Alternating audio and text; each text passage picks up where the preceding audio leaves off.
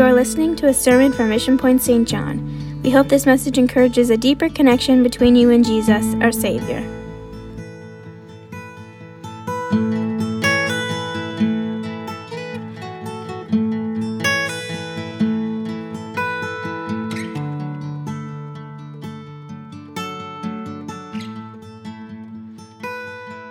Here tonight, I'm going to continue on the study that we've been doing on First Corinthians, and I started this last Wednesday, um, and I'm pulling the notes that I had uh, created for teaching at Northeast Christian College.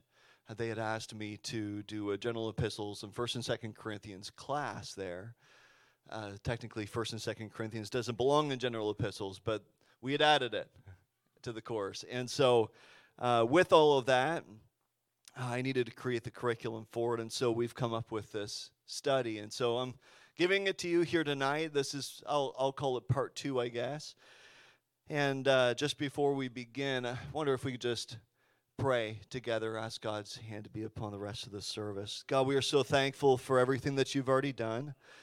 God, you are so good to us. Lord, I pray right now that you would let your word rest in each and every one of our hearts. God, I pray that you would speak to us mightily.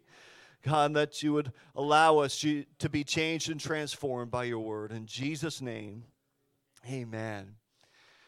Amen. You may be seated. I'm going to give you a little bit of background once again here uh, on Corinth, on the book of First Corinthians, just in case you've forgotten from last week. Just a bit of a recap. If we could go to the second slide.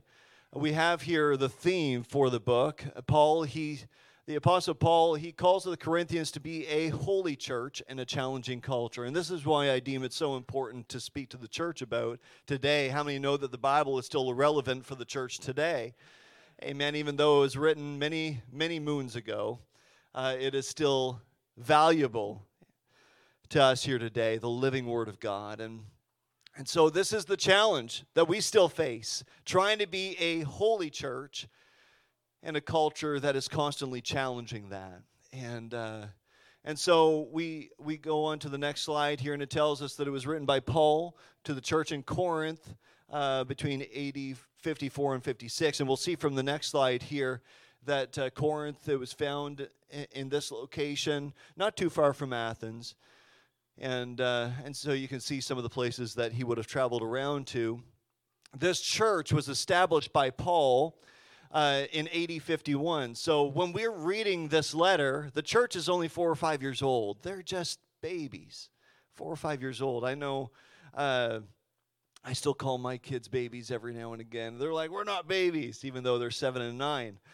Um, but four and five years old, and it's just a young work. And Paul, he's heard some news about things that have been transpiring in the church, and so he wants to write a letter to them uh, to try to help them out. And uh, so we'll go to the next slide here, and um, and we'll start into this. So we're not sitting and waiting for the Lord to move.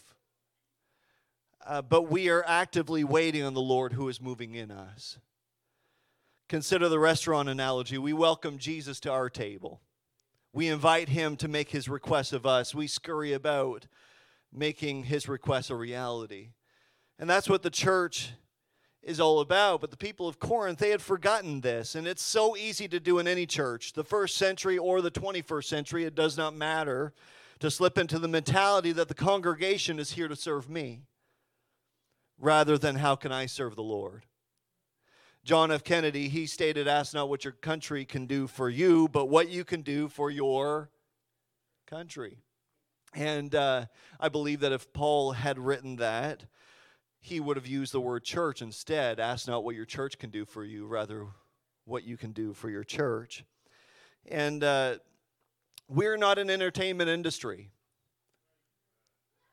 If you've come to the church to be entertained, I'm sorry to disappoint you. I'm not very entertaining. We are the church of the living God, called to do his will. In our culture today, with so many choices, it is easy to walk out the door, see all the churches as a menu you get to select from. What type of flavor will I choose this week? Our, uh, our culture has become uncommitted. treading whatever path is easiest, whatever way that doesn't make me feel conviction. Being a Christian, living like a Christian, is only difficult when we have to decide between what's popular and what's godly. Oh, you know, the crowd is over here. That's what's popular. There's, you know, you see how many people they're gathering over here. But what's godly? Being a servant of the Most High is only hard when everyone isn't going the same way. When you have friends, family members, and fellow believers that aren't living like they should, we begin to question whether following God, as hard as what we are, is worth it. Is it really worth it? Well, they are doing this and they still love God. Maybe it's not so bad. But we always come back to Scripture. What does Scripture say about it? As the church, as leaders of our homes, we need to find the balance between living in this world but not allowing the world to be a part of us. Not getting accustomed to cultural trends and allowances. Is it really that bad? Is it really necessary? Everyone is doing it. Must be okay. And let me just heed a warning to the church today. What you tolerate or entertain or condone will become the norm for your children, and they will accept it as being okay. As parents, we are always trying to communicate truth to our kids, always trying to impart to them what is truth. It's not enough to say, because I said so. That might have worked many moons ago. we've got to sit down and explain to our kids what the Word of God says about things that are going on or being promoted in our world and why it's right or wrong. We are called to be active servants in God's church, and we can only do that if we understand our role. And let me, under, let me help you understand here tonight that it's okay to ask questions, it's okay to, to have concerns, it's okay to ask why. Why do we do what we do? Why do we come to church so often? Have you ever been asked that? Why do you go to church so often? Let me give you a scriptural example here about being servants in God's church. It may seem quite obvious to you uh, now that the Corinthians consider themselves as the ones who are being served. Paul, Apollos, and Peter were their entertainers, as it were And preach us a fine sermon and make sure you have funny stories in there too. Today, when a church calls a pastor to lead their congregation, they say that he is coming to serve them. But biblically, who are the servants of the church? Yes, the pastors and ministers, they're included in that title of servant. But Paul says it differently. He says, uh, he says in verse 1 men ought to regard us as servants of Christ and as those entrusted with the secret things of God, with the mysteries God has revealed. Some translations may say ministers of Christ, but the word is really servant here. Actually, the literal meaning of the word, if we derive it back, means under rower. Under rower. A common sight in Corinth was the passing of a Roman war galley through the nearby channel. So the Corinthians knew that the lowest deck of the galley was made of single rows of benches on either side, on both sides of the ship where the rowers sat. That's where they were. Then, on a little deck raised above them, all where the rowers could see him, was the captain of the ship. When he said move, they moved. When he said stop, they stopped. It was their job to obey the orders of the captain precisely. And this is the word Paul used to describe the church. We are the under rowers of Christ. He is the captain. When he says move, we're going to move. When he says stop, we're going to stop. We are the under rowers. And now you can understand that if someone gets out of sync, if someone doesn't follow the voice of the captain, it affects every under rower. Some people think that if they walk into the church, no one will notice. But believe me, we notice. We notice. I don't know if I dare tell this story, but Jolene and I went out on the canoe recently. And uh, neither of us are, are expert paddlers. Oh, we got that boat into the water. Me, my wife, my mom, and uh, Levi and Sadie, and we headed out. And we just thought this is going to be a grand adventure. And the waves, uh, the wind picked up, and the waves were were uh, pushing us about. And let's just say that we weren't in sync with each other. And so we weren't heading in, in the right direction at any moment of time. We were constantly just wavering back and forth. And I was in the back. I was supposed to be helping steer, supposed to be helping go about, and I didn't know what I was doing. And needless to say, after about 15, 20 minutes of rowing, we look over to the shore and we're the exact same place that we were when we started. and so we decided, okay, we're gonna we're we're just gonna end this. And so we went back to the shore and decided to do another activity that would be more fitting to us. But we can see how if somebody is out of sync, we notice. We're a body. If you stub your toe, it's not just your toe that responds, is it? Your whole body goes out of whack and you let out a yelp. and you start muttering, usually.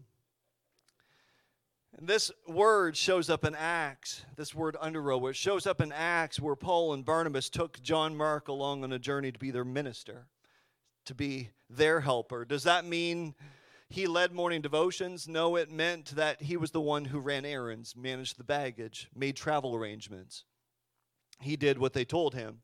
Paul said they were servants of Christ. While the Corinthians would like to control their preachers, Paul reminds them that they serve Christ, not the Corinthians.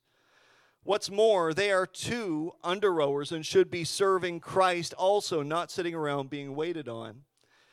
And he says in verse 2 Now it is required that those who have been given a trust must prove faithful as I am called to faithfully wait upon the Lord by revealing his word, you too must prove faithful in discharging your duties. We are stewards of what God has given us.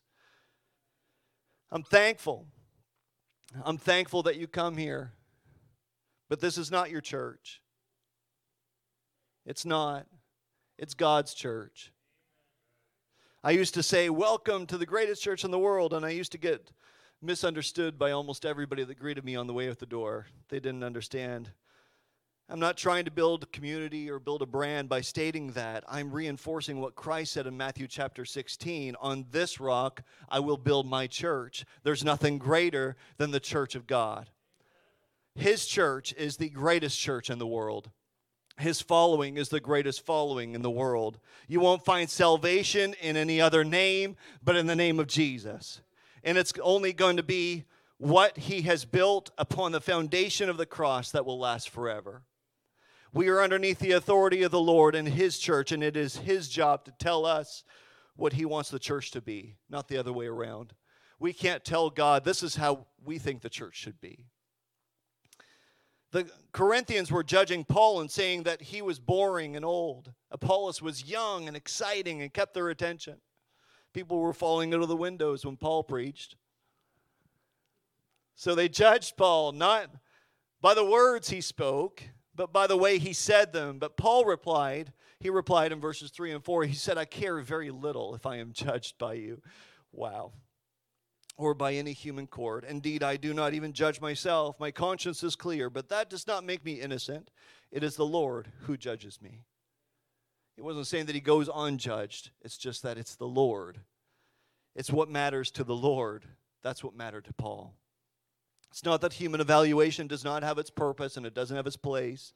We grow and develop through the advice and counsel of those who observe our talents. What Paul is saying, though, is that there comes a point where ultimately we have to ask ourselves who am I trying to please? Am I doing this for you? Will I change my plans to fit someone else's agenda? Where does the Spirit's nudging come into play? In the end, we must serve in such a way that pleases the Lord. That's all that matters.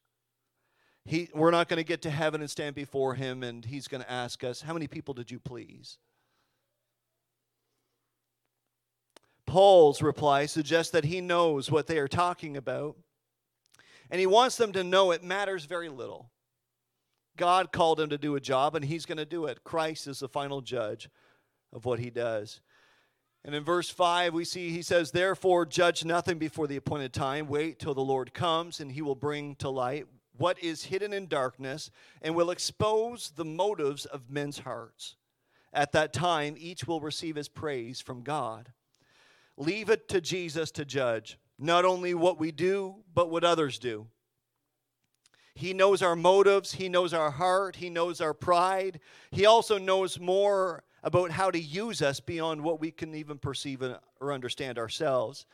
This little thing called a mouth has caused me more grief, more turmoil. I get myself into more troubles when it opens up than anything else.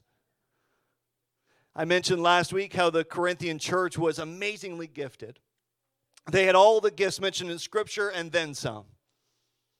The church lacked nothing, and they knew it. They were proud about that fact. As a result, they judged those who did not have what they had. Well, the, that this church hasn't reached to our capacity yet.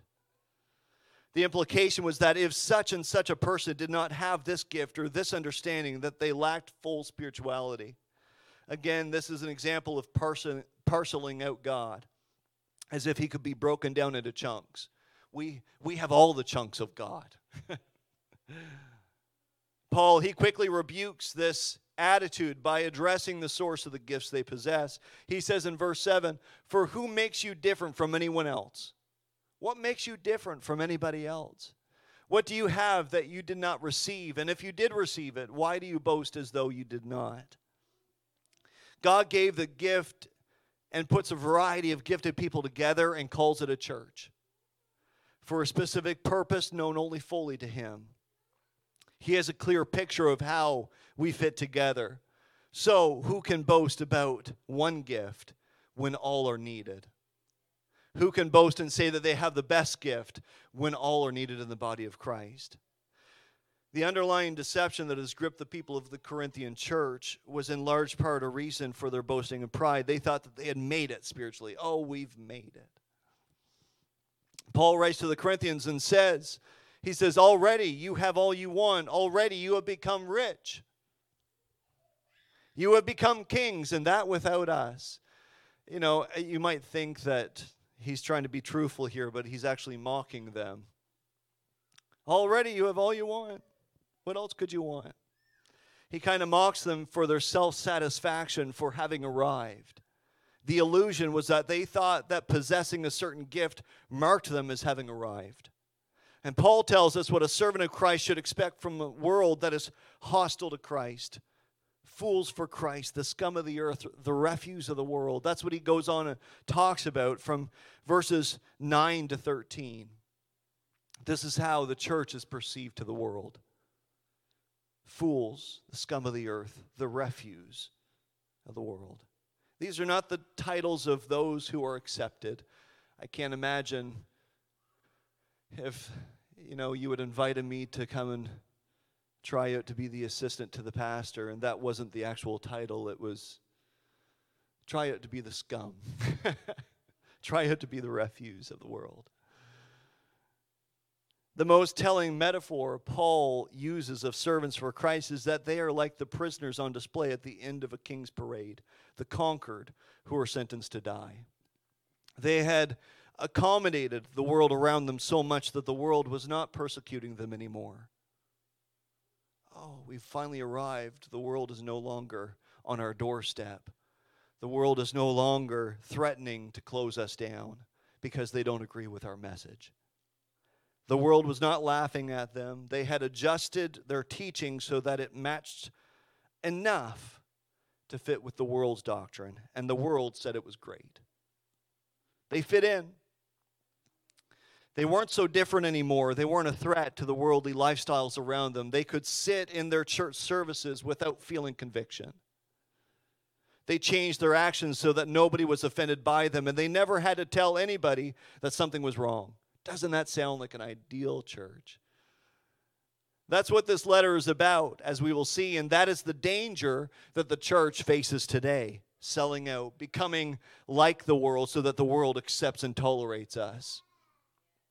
There are eight more verses to deal with here, but I think that we can sum them all up in one phrase that reflects verses 9 to 13. Therefore, I urge you to imitate me. This is what Paul says. Therefore, I urge you to imitate me. What a contrast. Paul invites them to imitate his walk with God. What confidence to say, imitate me. Follow me as I follow Christ. But that is the challenge of the servant of God today, isn't it? That's the challenge of each and every one of you sitting in the pews here tonight. That's our challenge. We're telling the world, follow me as I follow Christ. They're what they see. You are what they see. To be exemplary of Christ. I can speak 10,000 words to you, but one action will tell you more about Christ. Jesus said, Whoever wants to become great among you must be your servant, and whoever wants to be first must be your slave, just as the Son of Man did not come to be served, but to serve and to give his life as a ransom for many. Biblical leadership, I've often said, is, is completely opposite from world leadership. In world leadership, we talk about climbing the ladder of success. The higher you go, the more people are underneath of you, the more people serve you. That's not how it works in God's kingdom. We don't sit back and have everybody serve us because we've made it, oh, I'm the associate pastor. All of you guys are going to serve me. That's not how it works. In God's kingdom, in God's kingdom, we are all equal. In God's kingdom, we all serve. In God's kingdom, there's no, there's no spectators. We don't sit back waiting to get served on, but we're all participating in what God is doing right now, right now in His church. And that's how that's how godly leadership works. This is a pattern that we are to follow. All hands are busy, all people are actively involved. Paul said, when they were cursed, they blessed their persecutors. When they were slandered, they answered kindly. He was not trying to be a super saint who lived up to an unattainable level.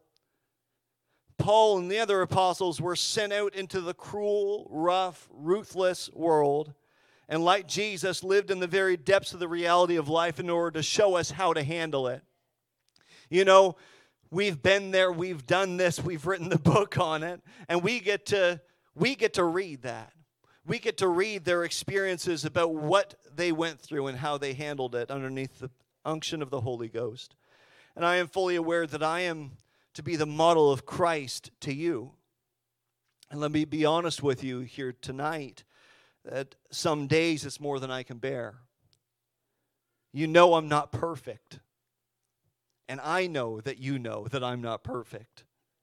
But I also know that that challenge is yours as well.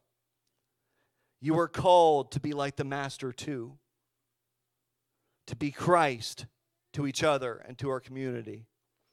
The topic it changes from judging Paul to how they are judging each other in chapters 5 and 6, Paul had discovered that there was ongoing sin that was being permitted taking place in the church. The headlines of chapter 5 would read something like this Church leader sleeping with stepmom. Oh, how's that for church gossip spreading around? And yet, this was going on and it was being acceptable in the church. Nobody was saying anything about it. That was, that was just the norm in their church. In the fifth chapter of First Corinthians, we get a chance to read about how the church in Corinth was handling the situation and how Paul instructs them to change their tactics toward the person who was involved in this immorality. The church consists of people who are on a different place in their spiritual maturity. We're not all at the same place, and that's okay.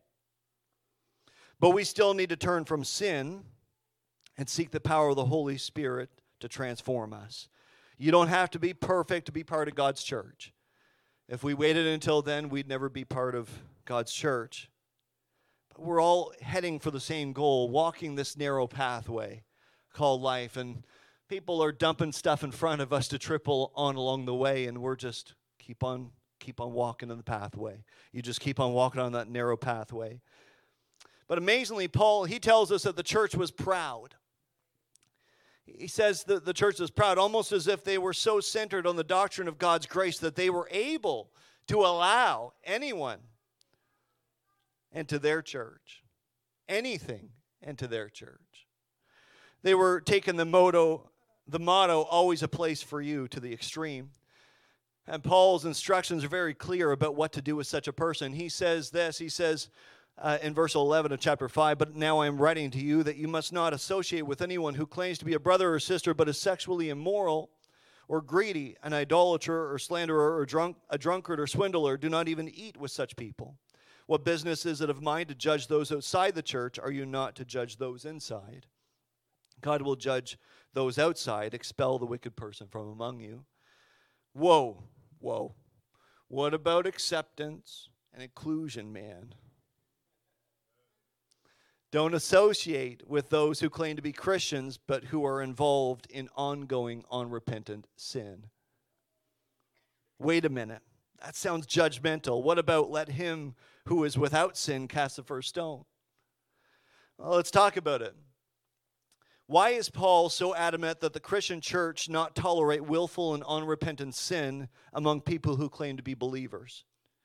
Let's just back up a few verses. Firstly, the church must not tolerate unrepentant sin for the sake of the unrepentant person. It says in verse 3 Even though I am not physically present, I am with you in spirit, and I have already passed judgment on the one who did this, just as if I were present. When you were assembled in the name of the Lord Jesus, and I am with you in spirit, and the power of the Lord Jesus is present, hand this man over to Satan, so that the sinful nature may be destroyed and his spirit saved on the day of the Lord. Now, Paul isn't talking about some sort of ceremony where Satan actually comes walking into the church and takes the erring believer away. No. But he is saying that if a believer chooses to remain in the sinful pattern of life after they have been, been given a chance to repent, then the church is to give them over to the choice that they have made and to help clarify for them the choice that they are making. If the person is allowed to continue sinning and still be a part of the fellowship of the church, then they might never fully understand the consequences of their sin. And the goal of this action that he states here, Paul that Paul is stating on the part of the church is not to embarrass or hurt the person who is in the sin.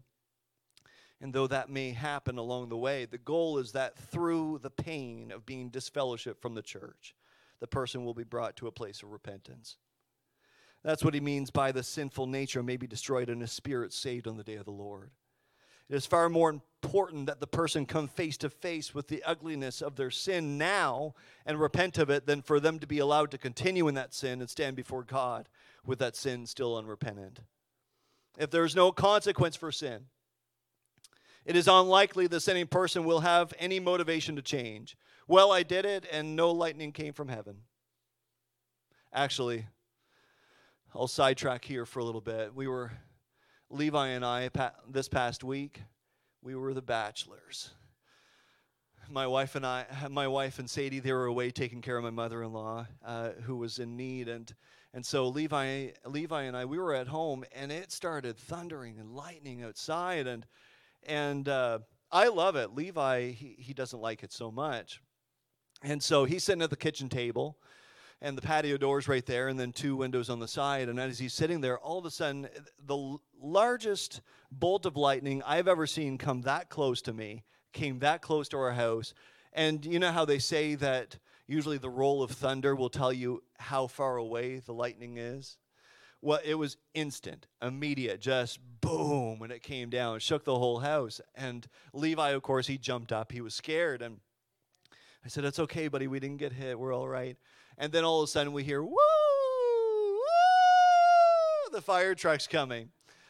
And uh, I know I'm pretty good impersonation, so I'm here all week. Um, so, I, uh, anyways, I uh, I went outside, and my neighbor, he, he, him and his wife got into their truck, and they went down the street. And come to find out, the house and behind us, it, the lightning came down and it hit their tree, and the tree was wrapped around uh, uh a metal fence, and the metal fence was tied into their house. And so the lightning, it hit the tree, ran down the metal fence, and completely blew the siding and the eavestrough off the back of their house. Just boom. And so, of course, they called the fire department. if there was ever a reason to call the fire department. And so, you know, uh, we, we think just because something like that doesn't happen, we're okay.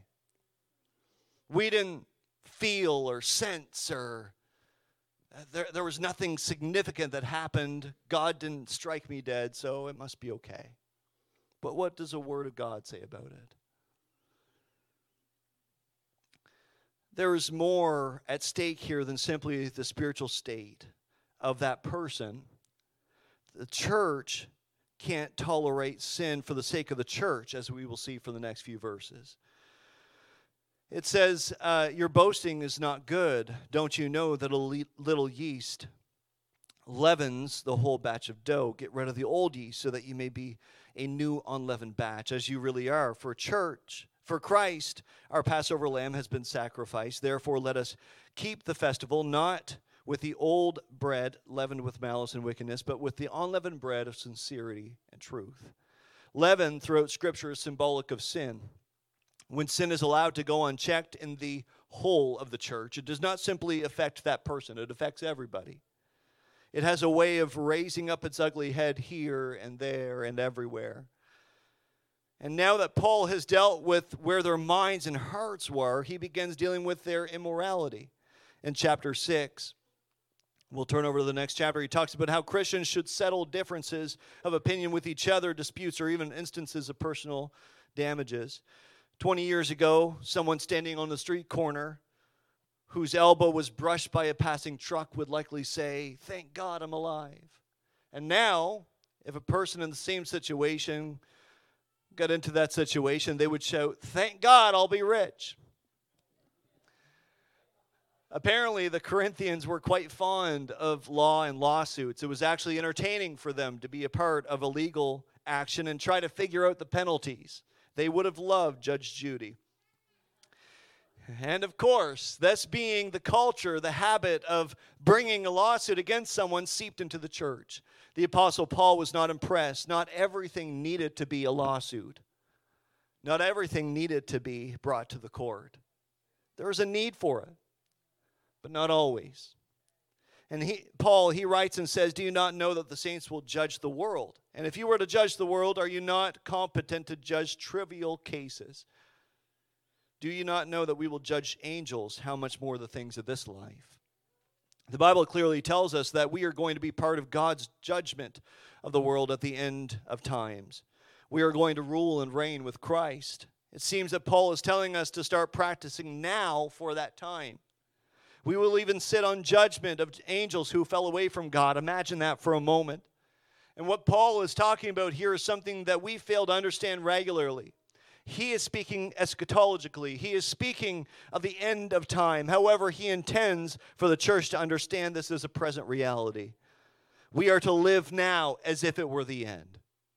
We're to act as the church now as if it was the end. We are to live here on this earth as if we were already in heaven. Since we do live here in this world for the time being, are we never allowed to use the secular legal system? Actually, Paul did use the Roman legal system to his advantage when he claimed Roman citizenship. Acts chapter 21, Paul was arrested, wrongfully accused. As they were about to whip him to make him confess, Paul asked, Is it legal for you to whip a Roman citizen who hasn't even been tried? So, as stated, there is a purpose and a time to do that, but not for everything, not for the trivial matters. The real shame is that the dirty laundry of the church is aired out for the whole world to see. He says, But instead, one brother goes to the law against another, and this in front of unbelievers. The very fact that you have lawsuits among you means you have been completely defeated already. What a lawsuit within the church says to the watching world is, You Christians are no better than we are. You do not have anything different than we have. You have to have a judge come and settle matters between you and force one to do the right thing. What have you got to offer us? What results from this exhibition is that the cause of Christ is degraded in society. So he says this Why not rather be wronged? Why not rather be cheated? Instead, you yourselves cheat and do wrong, and you do this to your brothers. Christ did not come to exert his personal rights, but to surrender them for the sake of others. There is nothing that resembles Jesus more in us than when we surrender our rights, even at the risk of personal hurt, so that the gospel can be preserved. We must believe that justice will come one day. And when we arrive at the place that we were last week, we arrive at this scripture. And this is the context that we come into the scripture. Know ye not that the unrighteous shall not inherit the kingdom of God? Be not deceived. Nor, neither fornicators, nor idolaters, nor adulterers, nor effeminate, nor abusers of themselves with mankind, nor thieves, nor covetous, nor drunkards, nor revelers, nor extortioners shall inherit the kingdom of God. And such were some of you. But ye are washed, ye are sanctified in the name of the Lord Jesus and by the Spirit of our God. Now, what this looks like is a misplaced passage that goes better with chapter 5, where we learned about the man who was sleeping with his stepmother. But with the next passage, or with the next passage that he talks about, in fact, right where it is, is right where it belongs. Paul lists all the inappropriate behaviors and says none of this fits the example of a follower of Christ. This is clear. Those who have not been transformed by having a relationship with Jesus cannot inherit the kingdom of God. Those that still persist with the lifestyles that we read in Acts in, in verses 9 and 10 cannot inherit the kingdom of God. And so we still preach the word of God. It doesn't matter about my opinion. I know we want to be inclusive, I know we want to be accepting. But my opinion does not matter. What matters is the Word of God because it's going to be the Word of God that judges. It's going to be the Word of God. It's going to be God Himself that we stand in front of. Paul writes to the Romans and says, Do not conform any longer to the pattern of this world, but be transformed by the renewing of your mind. We could say that this, this has been all about lawsuits and be done with it. However, with this message, what this message is really about is the way that we treat each other in the church. How do we settle our differences and our disputes in the body of Christ? Do we talk about them and the crazy things that they do behind their backs? Oh my goodness, did you see what Brother Hanscom did? What a kook.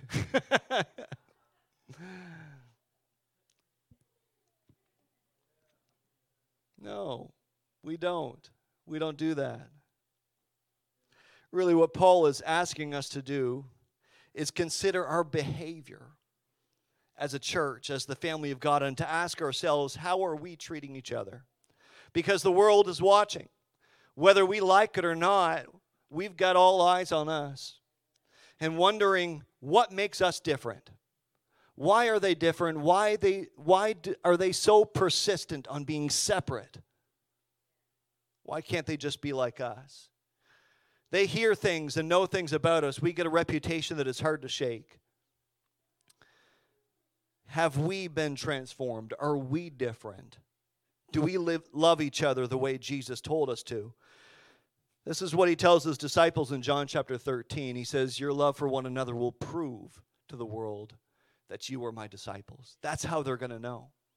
The type of love that you show, the type of love that you give to everybody else, that's how they're going to know that you're my disciples. Okay, I'll come off that for a little bit. It's time for Body Break with Hal Johnson and Joanne McLeod. Those Canadian health and fitness experts, do you remember those? We had commercials about them all through my childhood. Fond memories. You know, those commercials on TV where a man and woman come on and tell you oh, that all the stuff you're eating is killing you? That's them. Did you know that a can of soda contains five tablespoons of sugar? Or is it 10? Do you know how much fat there is in a juicy, delicious quarter pounder smothered in cheese, pickles? I don't care, but could I have a poutine with that? Hal and Joan would have a tantrum if we would eat this kind of food in front of them. They would suggest a serving of carrots, a pound of broccoli, mm. and three bananas, an apple, an orange, and a grapefruit a day if your body matters to you and your health is at stake, then you take these people seriously. When I say your body matters, you probably think of body break and good health habits. But when I say your body is the temple of the Holy Spirit, what kind of reaction do you get? Corinth was a city obsessed with the worship of fornication. a thousand priestesses from the temple Aphrodite would come down into the city at night and ply their trade. This was part of their worship in their city. When Paul said, Your body matters, he was addressing this specific issue sexual immorality. It seems that some Christians in Corinth had taken the message of grace in Paul's own words to suggest that they had all kinds of freedom in any different direction of life. And to this gross misunderstanding, Paul he replies with this is what we do with our bodies of any great spiritual consequence in relationship to Christ? Is, is what we do on the outside really necessary? Does it really matter? Well, let's talk about that. If you were a Christian at Corinth at this time, you would be enjoying the truth of God's grace. I am forgiven, set free from sin by the cross of Christ, and there is nothing that I need to do in order to earn my salvation. You would also conclude that all things are permissible because we are no longer underneath the law. You can even eat meat offered to idols now, as long as it doesn't offend anybody. As we will see later, idols are of no consequence to believers, so what does it matter? But what is of consequence to believers? This is what he says in verse 12 I have the right to do anything, you say, but not everything is beneficial. I have the right to do anything, but I will not be mastered by anything. This is what Paul told them. Everything is permissible. And they were using these words in a context beyond what Paul meant. Yes, legalism has no place in the Christian life. Legalism is a, an extreme attempt to do what pleases God. But on the other end of extremism is license. That is life without any rules. I've got God's grace, I can do whatever I want. God will forgive me. So Paul corrects their vision. I am allowed to do anything, but not everything is good for you. I'm allowed to do anything, but I must not allow myself to become a slave to anything. If your freedom hurts you or it hurts others, freedom is no longer a good thing. If your freedom allows you to indulge in certain activities that are addictive and you become a slave to them, you have lost your freedom. You are no longer free anymore. We know what those vices are, and you know how they hurt you and others. The things that are not good for you are always enslaving. They tend to be habit forming or prideful. They give a certain degree of pleasure, physically or emotionally, and you keep on doing them because that feeling doesn't last. Each time you think the high will last just a little bit longer, but it doesn't. Some of the logic for living this way, for experimenting with freedom, came from a dominant philosophy at the time. This was their philosophy, and Paul, he quotes it in Scripture. He says, food for the stomach and stomach for the food. That was one of the, the phrases that they had in this time food for the stomach and stomach for the food. This saying in Corinth represented bodily appetites. The logic goes like this the stomach was designed for food, and food satisfied the needs of the stomach. Therefore, it is natural and right to satisfy your need whenever it arises. When you are hungry, you go to the refrigerator. It's not against the law. No one will arrest you for doing that. I've done it all my life. No one has ever arrested me. The same is true, the Corinthians said of other things as well. Our bodies are made for it, so it is natural and right to satisfy those urges as well. Paul, he responds to this logic and says that they are not the same thing at all. He says this, he says, food for the stomach. He quotes their, their saying, food for the stomach and stomach for the food, but God will destroy them both. The body is not meant for sexual immorality, but for the Lord, and the Lord for the body. Really, the, sta- the saying should be that the body's appetite for food is temporary. God has no permanent plan for the stomach, and it'll be destroyed someday. But God does have a permanent plan for the body. Our digestive functions certainly have a place in this world. I'm thankful for them. But sexuality is far more profound and has a deeper meaning. Food only nourishes the body. Sexuality, according to the Bible, touches the soul, the psyche, our relationships, everything that we are. It is physical and spiritual. If the Corinthians were saying that the body did not matter, he understood his soul to be saved, and what he did in his body was of no account. It didn't matter. Only the spirit matters. And Paul, he rebukes that and says the body matters too. Otherwise, why did Jesus take on flesh and blood if the body didn't matter? He did it to show us that these bodies matter. These bodies that we were given were created for the Lord, Your body matters to the Lord. What happens to you matters to the Lord. And he says this He says, By his power, God raised the Lord from the dead, and he will raise us also. The resurrection is proof that our bodies are not dispensable. As we get older, we find out that that is to be the case. They're not dispensable. We need them, we depend on them. That God has a plan for these bodies, that these bodies are raw material for some glorious recreation in the next life. And your body is part of the salvation plan and therefore is valuable to God. Then he says this in verse 15 to 17. He says, Do you not know that your bodies are members of Christ Himself? Shall I then take the members of Christ and unite them with a prostitute? Never. Do you not know that he who unites himself with a prostitute is one with her body? For it is said, the two will become one flesh. But he who unites himself with the Lord is one with him in spirit. We are told that we are members of Christ himself, part of his body. We are told that marriage symbolizes the, uni- the union between Christ and the church, his bride. On the one hand, Paul, he speaks to human couples and he says, For this reason, a man will leave his father and mother and be united to his wife, and the two will become one flesh. I am running out of time. Can we all stand? I'll come to a close. He's talking about Christ and the church. matters what happens to us, not just on the inside, it matters what happens to us on the outside. In Corinth, there was intimacy without intention, there was communion without commitment. And Paul, he advises them, I'll skip through this very quickly. He advises them to flee from that. Flee from that. Be careful. And he says, Do you not know that your body is the temple of the Holy Spirit, who is in you, who you have received from God? You were not your own, you were bought with a price. Therefore, honor God with your body. I'll end with this the functions of our body are meant to bring glory to God, and He wants and desires for us to be a holy people. So honor God with your body. We praise God with our mouth in worship and praise. We lift up our hands as a sign of worship. We come and we we engage in what's going on in the church. And we're excited to be a part of the body of Christ, and that's why we show up so much. We want to be a part of what's going on in the church. We want to be part of God and what God is doing in this world. And so your body matters. Let's return to the question at the beginning of our study is what we do with our bodies of any great spiritual consequence in relationship to Christ? And I believe that the answer is a resounding yes. Yes.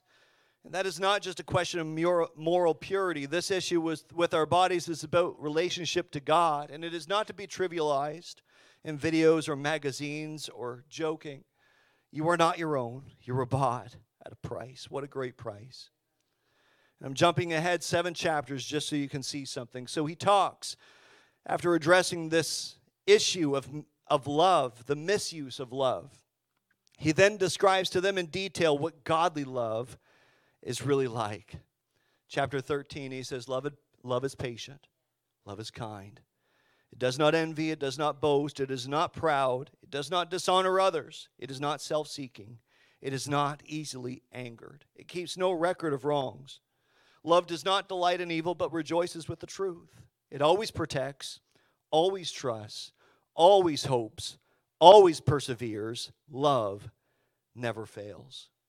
That's what real love looks like. The kind of love that would leave its throne in heaven take on human form just to die on a cross for a people who wanted him dead. That's real love. That's real love.